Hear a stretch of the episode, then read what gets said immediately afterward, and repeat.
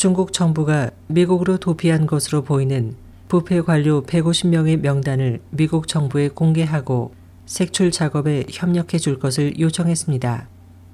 26일 미국 CNN 머니는 이같이 전하고 중국 정부의 사정 칼날이 해외로 도피한 부패 관료들을 겨냥하고 있다면서 중국은 미국의 수사를 돕기 위해 관련 증거들도 제공할 것임을 밝혔다고 보도했습니다. 중국 China Daily도 이날 CNN Money 보도와 관련해 쉬진후이 중국 최고인민검찰원 반부패 뇌물국장이 미국으로 도피한 부패 관료들의 해외 자산을 몰수하기 위해 법적 절차를 준비하고 있다고 전했습니다.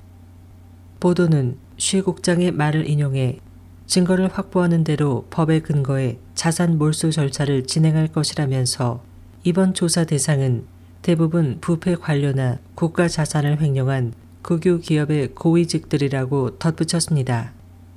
지난 17일 중국이 해외 도피범 검거를 위한 여우 사냥을 시작한 뒤 미국은 중국 국유 기업 간부인 차우젠진과 그의 전처 차우스란을 기소했습니다.